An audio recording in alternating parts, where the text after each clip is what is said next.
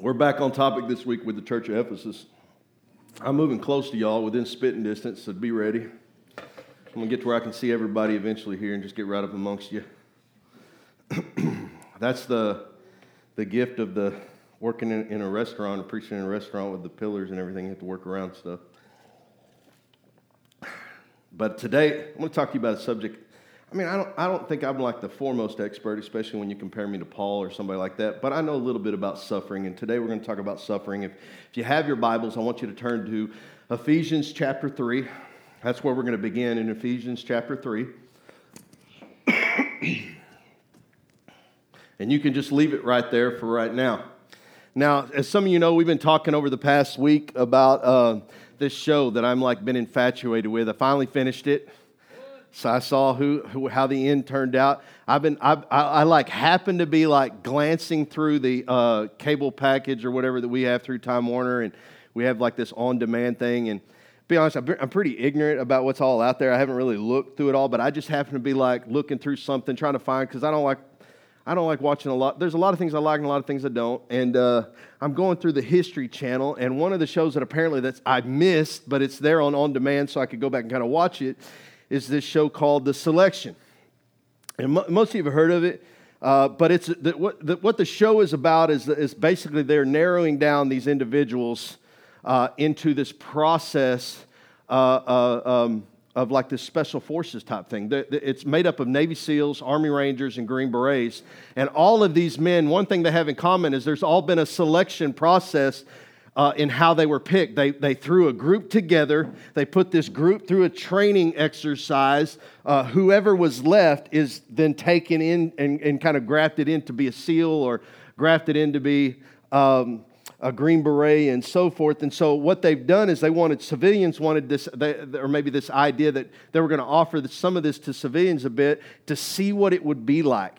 And um, so they took 30 individuals and they stuck them on this show and they have Navy SEAL instructors, they have Green Beret instructors, and Army Ranger instructors, and all these guys have seen combat. All these guys are like, like just awesome, and and they put these 30 people through this process they call the selection.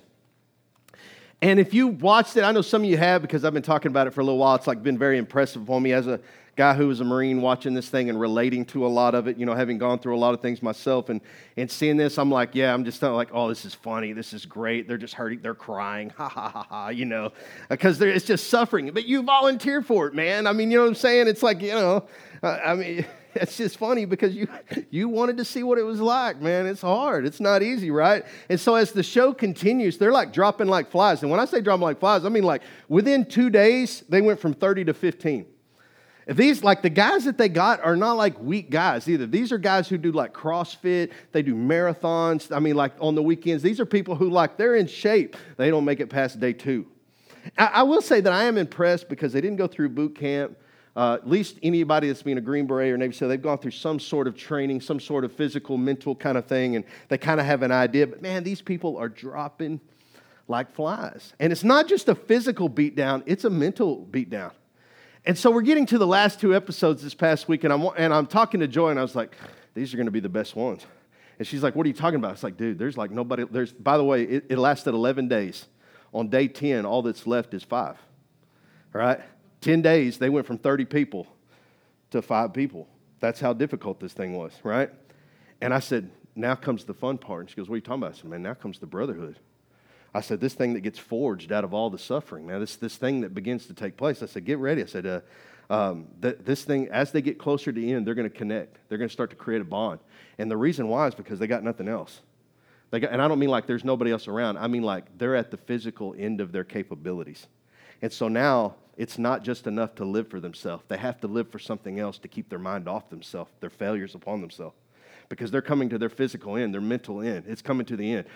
And so what they do is now they're going to think about somebody else and something else, and that's going to help them get through, and it's going to create this loyalty to one another. And I'm telling you, man, uh, one of the answers. So the first guy's crossing this finish line. By the way, which he doesn't know is the finish line, right? So when they tell him and they shake his hand, says, "Man, you passed it." And he's like, he just bawled his eyes out, started hugging everybody. I mean, and this guy was like a true physical specimen, but I mean, he like breaks right there. Well, the second guy coming in when they asked him, he says, Man, what kept you going? Because we thought there for a while you weren't going to make it.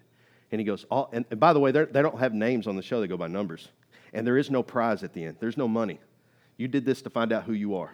Like, out of the fire, what are you going to become, right? And so, like, the second guy that runs in, one of the things that he says that I loved, I, I loved every bit of it, he says, I kept going because all I could think about, he's, his, his number 19 and number 12 was the first one. He goes, all I could think about is number 12 yelling at me, man, to make it, to not give up. And I thought, man, if I gave up now, I'd be letting him down. He just met the guy 10 days ago. Like, truthfully, he doesn't know much about him, except that he suffered with him. He's been holed up in a box when they did the POW training and stuck him in a box for hours on end. They've endured some things together now.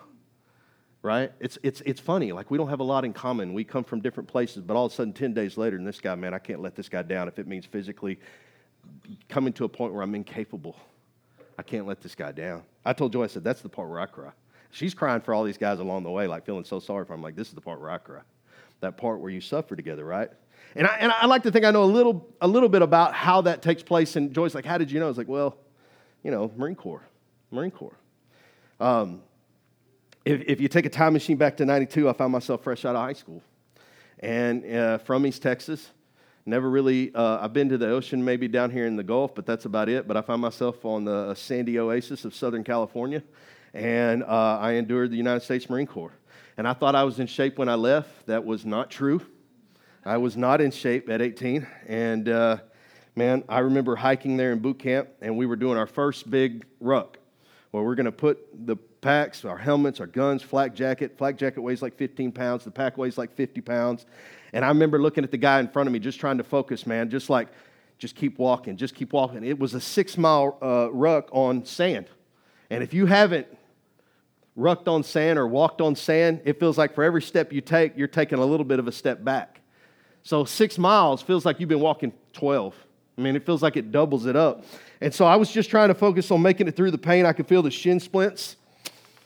You've ever had shin splints, you know I could feel my thighs burning. I could feel my back. I, uh, I, I, remember the difficulty of stepping into the stand and feeling it literally in every, st- in every step I took. I, I was taking that step backwards, and, and as I look up, I'm just doing everything I can to keep my eyes off how painful it felt for the very first time carrying all that weight and trying to walk in this.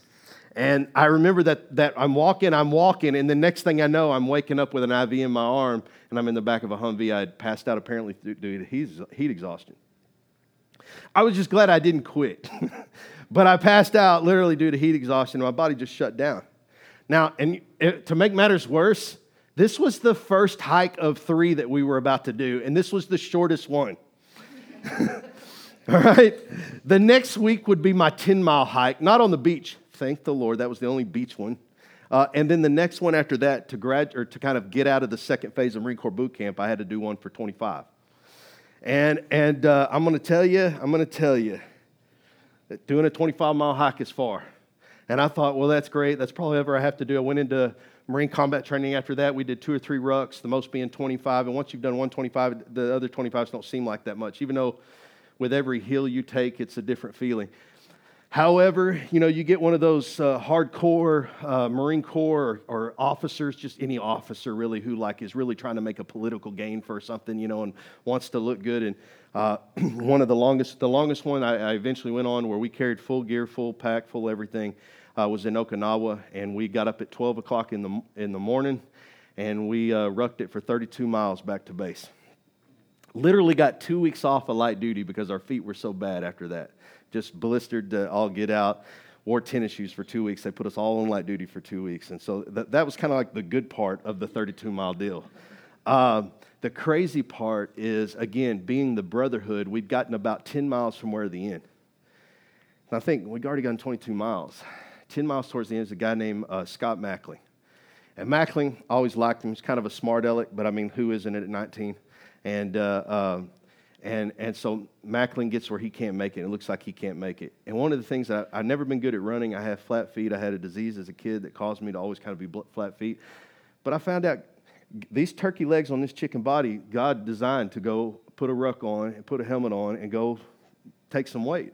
And, and uh, in the Marine Corps, it happened to be something I did eventually get good at. And the last 10 miles of that 32 mile hike, I carried his pack because he wasn't going to make it if we didn't. And there is no, I'm going to tell you right now in the service, in the army, it doesn't matter what you're in, everybody makes it. Everybody makes it, everybody survives. We're as fast as the slowest person. If they can't make it and I can carry their weight, I'm going to carry some of their weight. And when I get too tired, somebody else will carry that weight. If that's what it takes to make him pass or come across that line, that's what it takes, right? And, and I honestly look back and I think my whole Marine Corps life sometimes was just about learning how much pain I could endure. I literally think about it. Like I told Joey, like I don't have to like worry about what that like limit is. I've, I've found that limit a couple times. Uh, where, uh, how much I can take before I crack or how much I can take before I just mentally have a breakdown. So, I mean, I look back at my Marine Corps life and I think, man, as much as there was some misery in some of that stuff, golly, I learned a lot about who I was. Thus, the reason the selection was created that show, the same, same idea, right? Now, let's fast forward to our scriptures, Ephesians chapter 3. Verse 13, we're just going to read 13 through 21. Listen to Paul as he talks to the church of Ephesus. I think he knows what he's talking about. So please don't lose heart because of my trials here. I'm suffering for you. So you should feel honored. When I think of all this, I fall to my knees and pray to the Father, the creator of everything in heaven and earth. I pray that from his glorious, unlimited resources, he will empower you with the inner strength through his Spirit. Then Christ will make his home in your hearts as you trust in him. Your roots will grow down into God's love and keep you strong. And may you have the power to understand, as all God's people should, how wide, how long, how high, and how deep his love is. May you experience the love of Christ, though it is too great to understand fully. Then you will be made complete with all the fullness of life and power that comes from God. Now, all glory to God who is able through his mighty power to work within us to, accomplish infinitely more than we might ask or think. Glory to him in the church and in Christ Jesus through all generations forever and ever. Amen. Now, pain was in Paul's future. I think the Marine Corps was also God telling me pain was in my future as well. Like uh, up to that point, I'd been taken care of. My parents took care of me. I lived in my parents' house. I didn't experience bills. I didn't experience a lot of things that come from life. Didn't have a lot of life experiences. Marine Corps kind of ensured me that. But I think really, unfortunately, pain is in everyone's future. There's just no way around it, right? Pain has its place in the fallen world. Paul endured the trials, he endured suffering, and here's the thing, and so will you. It's a fact of life, guys. 2 Corinthians chapter 11 records a list of things that Paul's endured. Now, you just tell me if you felt any of this. Rejection, probably relate some form or fashion. How about identity issues? Yeah. How about whipped five times? Mm-mm, I hadn't, I hadn't had that one. I've been beat up maybe five times, but not whipped. Uh, beaten with a rod or stoned. We don't practice that here in the United States. Uh, although I think I've been hit with a rock before. It doesn't feel good. My own daughter one time hit me with a rock. Where's she at? Yeah. she was going to throw a rock over my head, hit me right in the back of the head. Watch this. Wham, right back. Oh my gosh, what are you thinking? I'm going to tell you it hurt. And it was a little rock. I can't imagine being stoned or intentionally hit with a rock. Three times Paul was shipwrecked and stranded at sea. I, I, mean, you go look at some of the movies that talk about what it's like to be shipwrecked. Uh, you can lose your mind out there. It says he was hungry. He, he starved a lot. He stayed thirsty a lot. He was cold. He was naked in some places. They had stripped his clothes from him. He had been snake bitten. Man, not even the ground likes you. I mean, like animals don't even like you. Bad enough, humans are trying to kill you, and then the animals try to kill you too. Paul was an expert in the field of pain management, total pro at it. Can you imagine Paul today, man? I mean, he's like, hey, just suck it up, man. It's going to be all right. like, dude, uh, I'm going to get some Tylenol for this headache. and here's the thing we need to understand what pain has to offer so we can as well, right? I mean, I don't need to tell you that your life is going to be painful. I don't have to tell you that. You already know that, don't you? Mean, you already know that a portion of your life is going to be struggle. A portion of your life is going to be pain. That's just the way it is. It's part of what, listen, a little bit of it's it's part of the process, all right? You're all born into pain, and, and it's kind of a, and, and life has a way of reminding you that, right? The Apostle Paul, he actually spends a great deal of time trying to explain that pain is a part of the process of becoming a disciple of Jesus Christ. It's what Christ wants to do inside your heart, it's how he shapes and how he molds you. Paul understood this, and he modeled it pretty well before us, actually. So it makes sense now when we go back and read what he has to say when concerning when, when we hear the word like everything, when he says some in scriptures, like in Romans 8 28, and we know that God causes everything to work together for good for those who love God and are called according to his purpose. And even here to the church at Ephesus, he, he did this in, in, in, the very first chapter. I don't know if he caught it. He says, Furthermore, because we're united with Christ, we have received an inheritance from God, for he chose us in advance, and he makes everything work out according to his plan. Everything. Paul lays down a foundation continually that points to God's using everything in his process, everything in his like tool bag that he can use. And pain is part of that, right? It's included in that list. I mean, you know this. Deep down in your heart, you know that pain's a great teacher. I mean, if I gave you a minute and I actually started going around the room asking questions, I don't think it'd take long for you to come up with a story where something taught you like pretty well, like to probably never do that again. You ever been whipped as a kid? I got spankings as a kid. I can tell you there's some times my dad spanked me so hard, I'm gonna tell you right now, I never did it again. I just took the one time to learn. Sometimes I needed more. But there were times, man, where the pain is so great. Mm-mm. I learned. That's uh, I'm not going to do that again. Um, that's pain's a good teacher.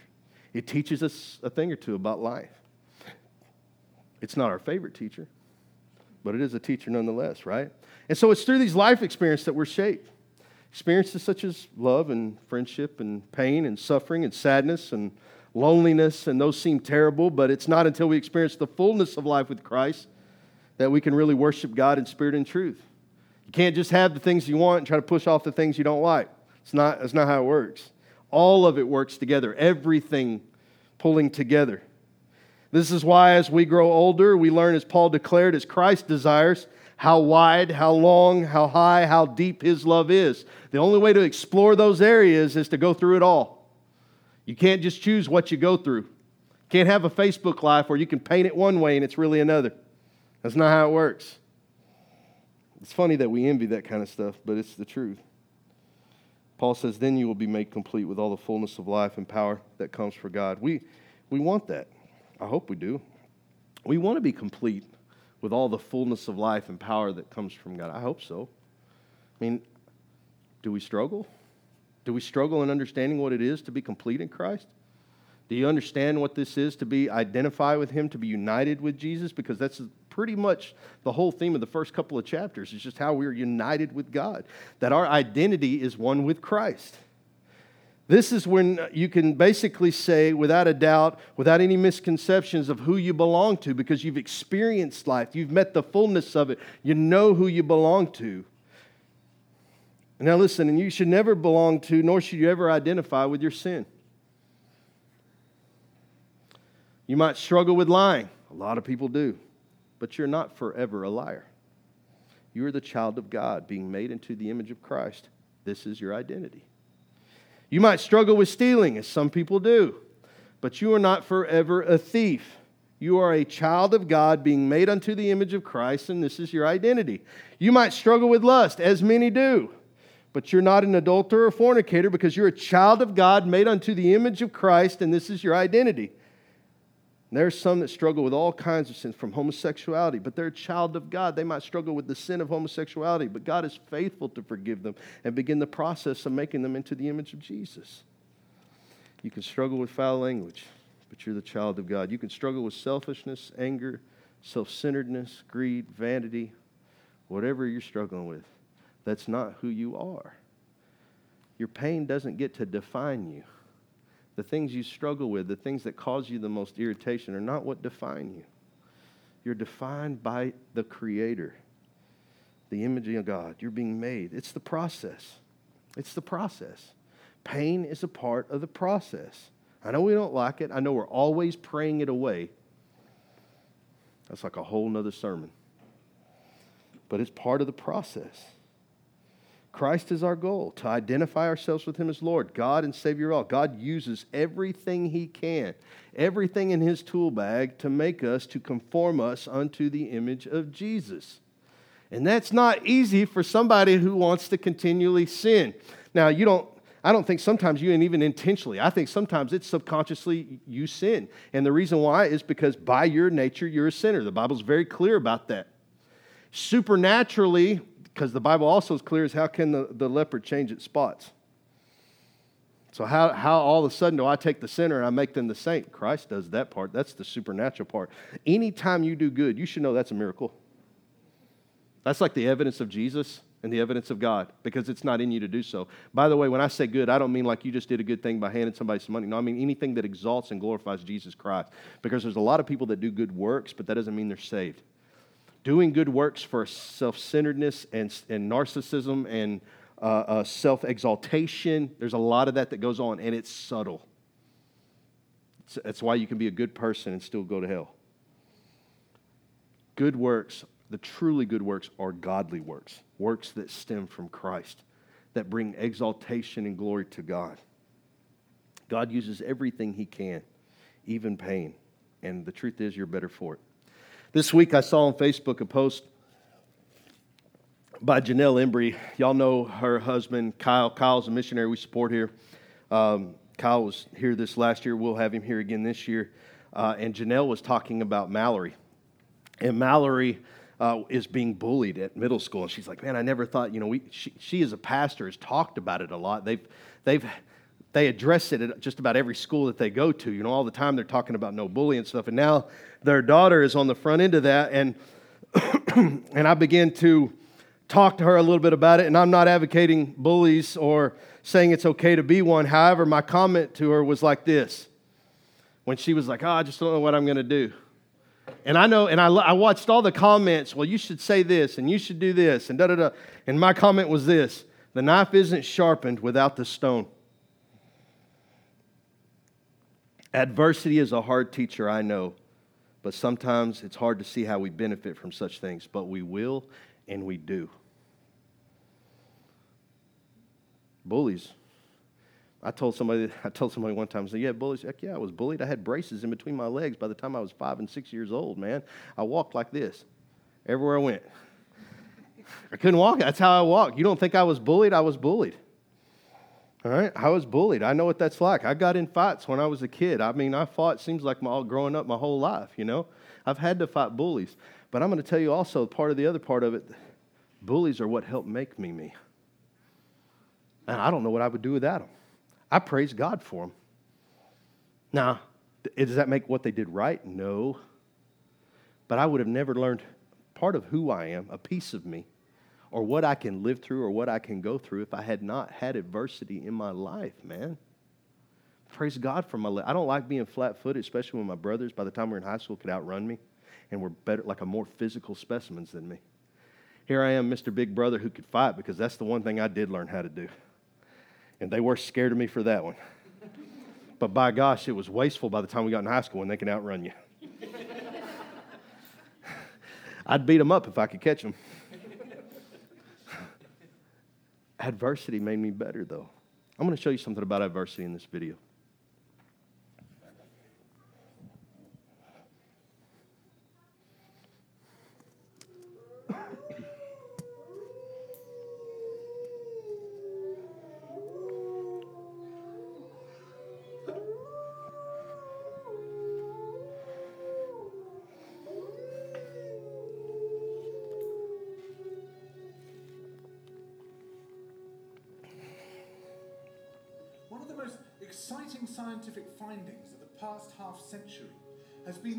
Discovery of widespread trophic cascades.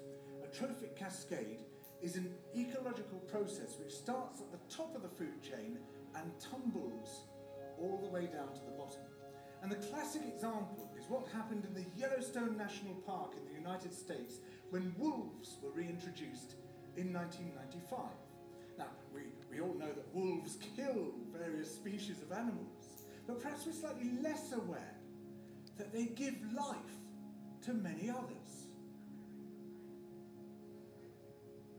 Before the wolves turned up, they'd been absent for 70 years, but the numbers of deer, because there was nothing to hunt them, had built up and built up in the Yellowstone Park, and despite efforts by humans to control them, they'd managed to reduce much of the vegetation there to almost nothing. They'd just grazed it away. But as soon as the wolves arrived, even though they were few in number, they started to have the most remarkable effects. First, of course, they killed some of the deer, but that wasn't the major thing. Much more significantly, they radically changed the behavior of the deer. The deer started avoiding certain parts of the park, the places where they could be trapped most easily, particularly the valleys and the gorges. And immediately those places started to regenerate. In some areas, the height of the trees quintupled in just six years. Bare valley sides quickly became forests of aspen and willow and cottonwood. And as soon as that happened, the birds started moving in. The number of songbirds and migratory birds started to increase greatly. The number of beavers started to increase because beavers like to to eat the trees. And beavers, like wolves, are ecosystem engineers. They create niches for other species. And the dams they built in the rivers uh, provided habitats for otters and muskrats and ducks and fish and reptiles and amphibians. The wolves killed coyotes, and as a result of that, the number of rabbits and mice began to rise, which meant more hawks, more weasels, more foxes, more badgers. Ravens and bald eagles came down to feed on the carrion that the wolves had left. Bears fed on it too, and their population began to rise as well, partly also because there were more berries growing on the regenerating shrubs. And the bears reinforced the impact of the wolves by killing some of the calves of the deer. But here's where it gets really interesting. The wolves changed the behavior of the rivers. They began to meander less. There was less erosion, the channels narrowed, more pools formed, more riffle sections, all of which were great for wildlife habitats. The rivers changed in response to the wolves. And the reason was that the regenerating forests stabilized the banks so that they collapsed less often, so that the rivers became more fixed in their course. Similarly, by driving the deer out of some places and the vegetation recovering on the valley sides, there was a soil erosion because the vegetation stabilized that as well. So the wolves, small in number, transformed not just the ecosystem of the Yellowstone National Park, this huge area of land, but also its physical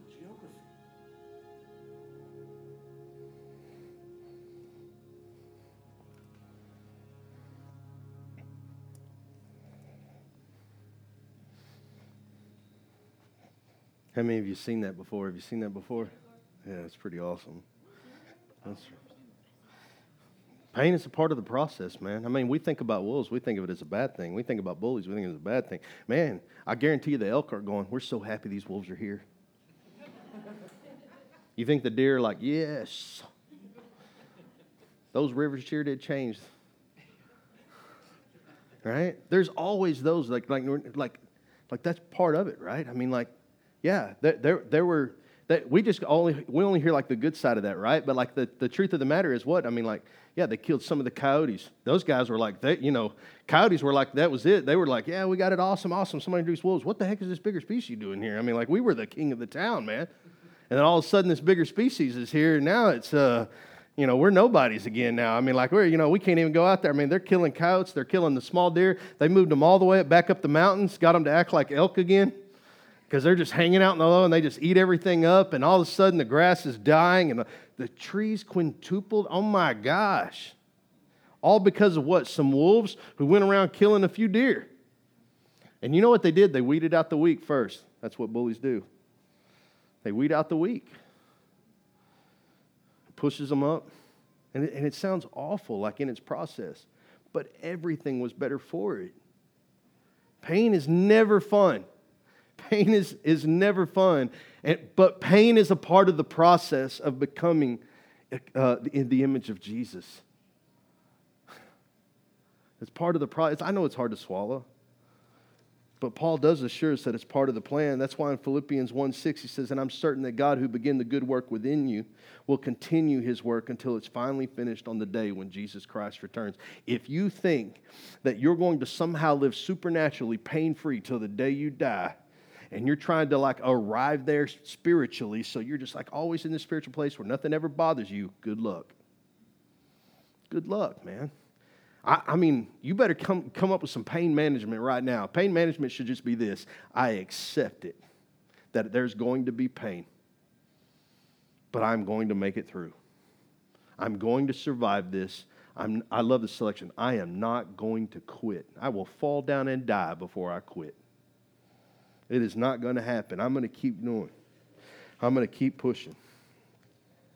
And if you've repented, and you've asked the Lord in your heart, now this process of transforming you has begun, Paul reassures us with the scripture, man, God's going to finish this. I know some of it's painful right now. I know some of it's hard. I know some of it cost you things, man, especially because, you know, you realize who he's talking to at this time, man. You're being persecuted as the church. By the way, if you don't think we're almost there right now, you're crazy. And so as he's talking to him, he's trying to reassure them, listen, God's going to finish the work, brother. I know it's painful at times, but God's going to finish it. He's not going to leave it undone. It's going to, it's going to happen. God will not leave you. And it's nice to know, right? He's not going to walk away from this relationship that we have with Him. God is in it to the end. That's what Paul's trying to say. I know it's hard, but I'm going to be there. I know it's hard, but we're going to finish this together. God's like running right next to you. Come on, man. Biggest cheerleader. We got this. We can do this. Right? And this is the picture here that the Lord is trying to convey to the Ephesians through Paul.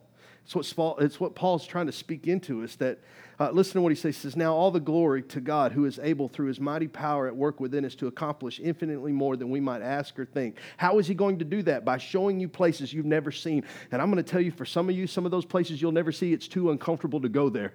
So God has got to put some things into your life. How am I going to make this person better at what they do? I might have to send you some adversity. Oh, why do we listen to Paul? Because of adversity. Doesn't Paul take on like a whole other meaning? have you ever read the book Tortured for Christ by Richard Wurmbrand? If you haven't, it's a free book that you can go get on Martyrs for Christ. It's a little thin book. One of the pictures in it you need to see. And one of the things he says, man, is like the most proudest moment for him as a Christian is when he's standing before these group of clergymen who are asking him about his testimony of suffering for Christ uh, uh, in, in prison camps under, uh, at that time, Soviet control. Uh, which is great because one of the things he says during, during Germany, during World War II and all that stuff, he says when the Germans came over and afflicted us, he goes, they, they, he says, we, we praise God for the Germans who tortured us because they prepared us for the Russians. He said the Russians were 10 times worse. He said, so we praised God that God sent the Germans so we would at least have an advantage of knowing what it would be like what we were in there for. You, you got to hear some of the stories, but his greatest moment is when he pulls up his shirt and he turns around and you see all the scars on his back and on his throat where they had cut his throat and slit, slit his throat, and he still managed to survive it. To see his mangled, he goes, I bear the scars of my testimony. Powerful moment in the book. And you see the physical picture of him standing before there. He goes, This is my most proudest deals that I bear the scars for my testimony, for how I believed and how I thought. When I did that 32 mile hike, you know how I did the last 10 miles with that pack? Because it wasn't about me. Because there's some place that you come to in pain when you don't have anything left and you don't have nothing left. And the same thing they understood in the selection idea. When there's nothing left in you, and the only thing that gets you through is thinking about someone else. I can tell you, if you've been married, you've already been at that place where there's sometimes you feel like it's your wits' end, and the one person you think about in that moment is your kids or your spouse or whatever that is. And that gets you through a moment. There comes a time where pain is the great teacher that. And when you physically exhausted and you have nothing left, after 22 miles, I remember sitting there and I've got this pack on my back already, and I've got one in my hand, and I'm picking it up to put it on the, and there's no place to put it, so you put it kind of on the top of your neck, and you just sit there, and for 10 miles, you just want to walk like this the whole way. And it's all you can do. And the reason why, it's not because I just love Scott Mackling so much, because that wasn't the case. But in that moment, the only way to get through that moment is think about something bigger than yourself. And I'm going to tell you, it usually revolves around others. Because there's not enough stuff that will ever have the value that a person will. And in that moment, that's where the brotherhood thing happens. The strength that comes from a heart that's truly concerned about others more than yourself, man. And this brotherhood thing happens that even though we could at times hate each other because we're around each other, like siblings who are fight, we might as well be blood brothers.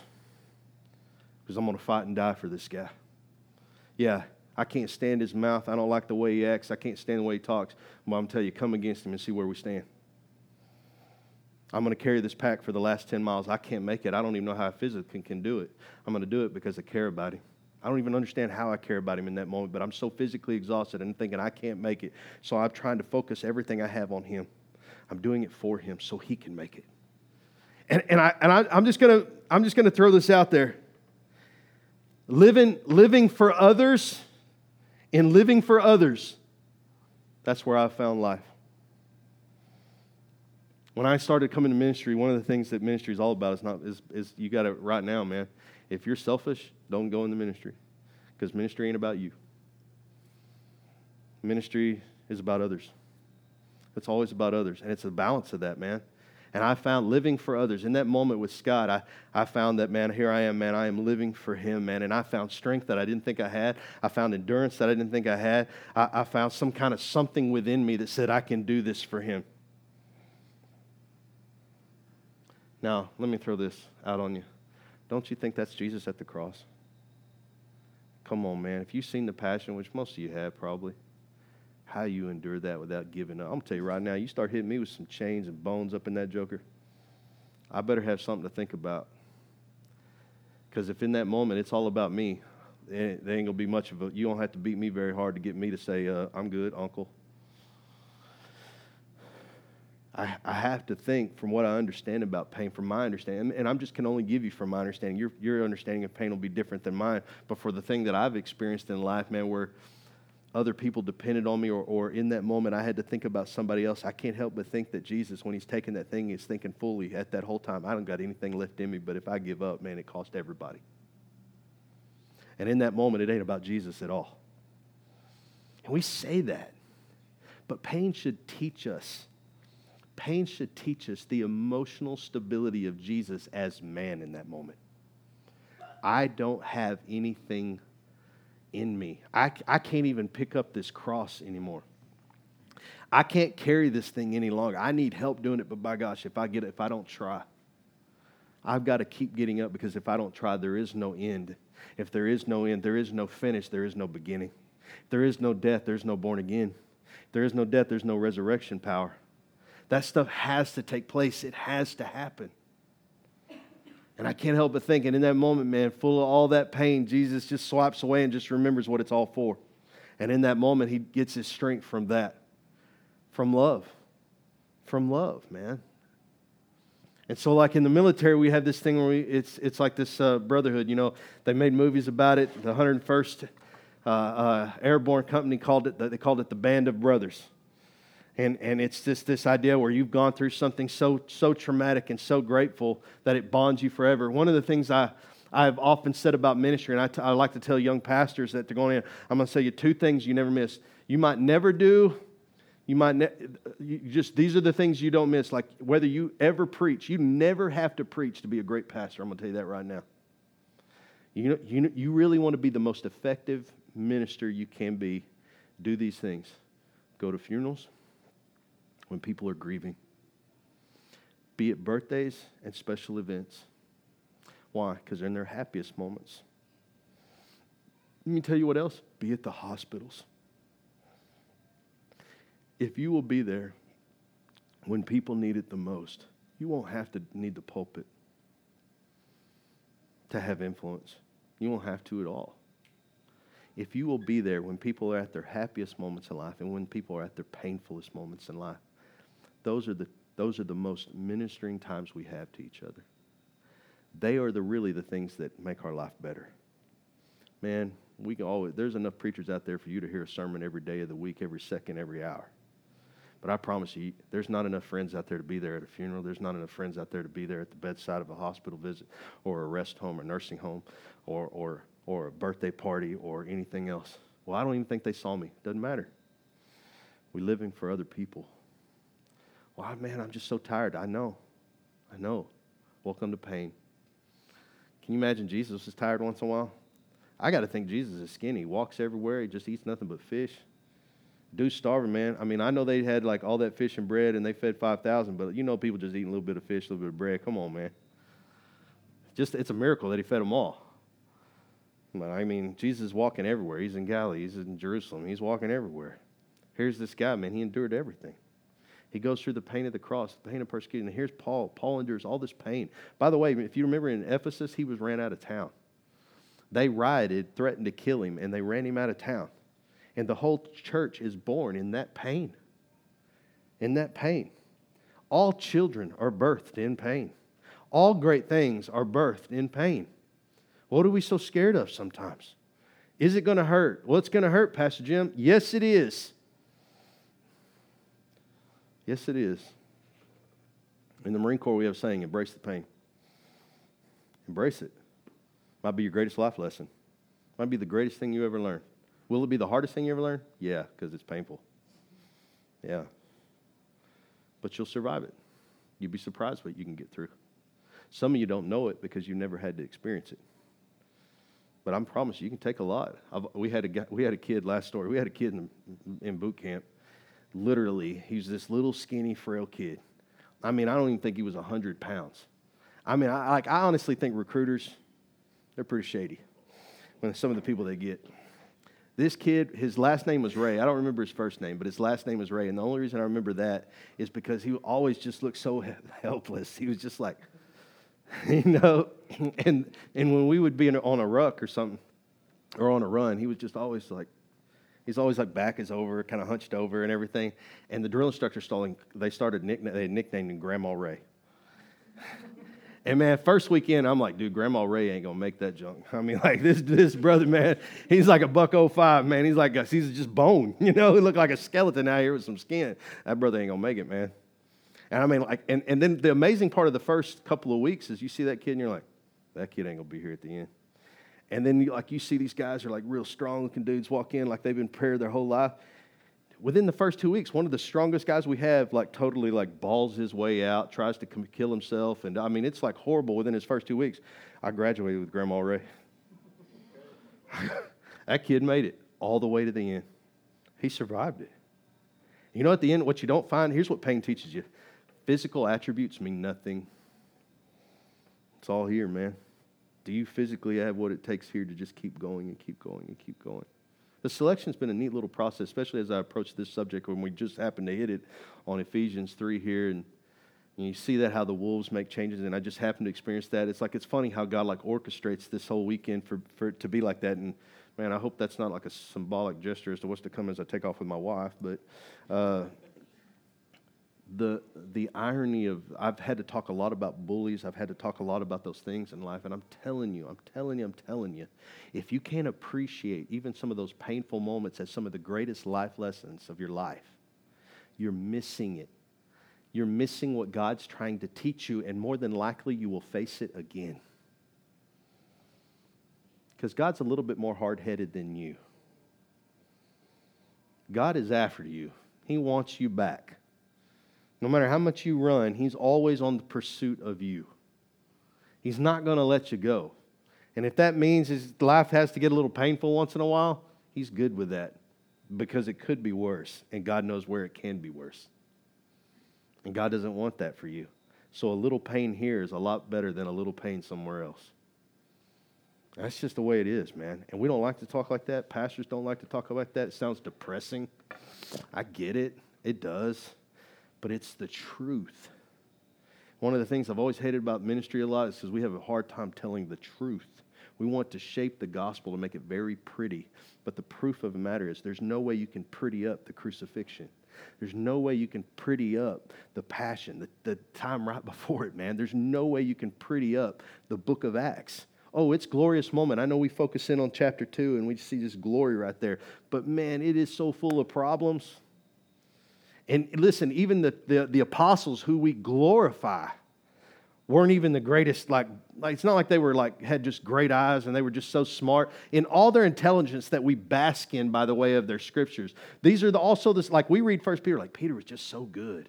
This guy, he called him out in that book of Acts. Like we could definitely see the change. He also missed that Paul was had any value whatsoever to the ministry until later in his life. Barnabas brought him before. Remember, Barnabas brought Paul right, right before him and said, This guy's got a testimony. You got to hear. God's going to use this guy. Awesome. Um, go home. Preach the gospel there. We got bigger things than you, Paul.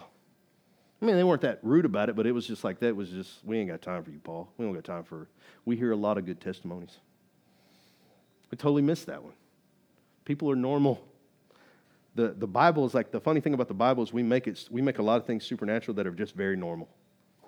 We glorify a lot of people that are very normal, have normal ministries, have normal missteps, have normal things that go wrong and go right.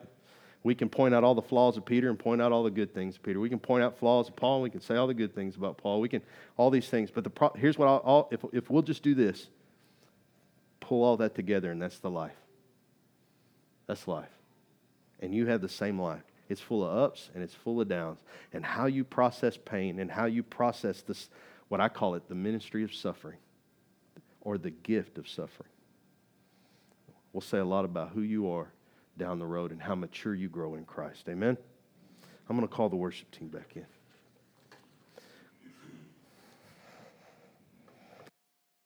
To always talk about suffering. I, I know a lot of pastors, man, they like trying, they almost like to avoid it because they know it's the truth. We're going to suffer. There's just nothing you can do about it. It's just how it is. But pain is part of the process. Pain is part of the process.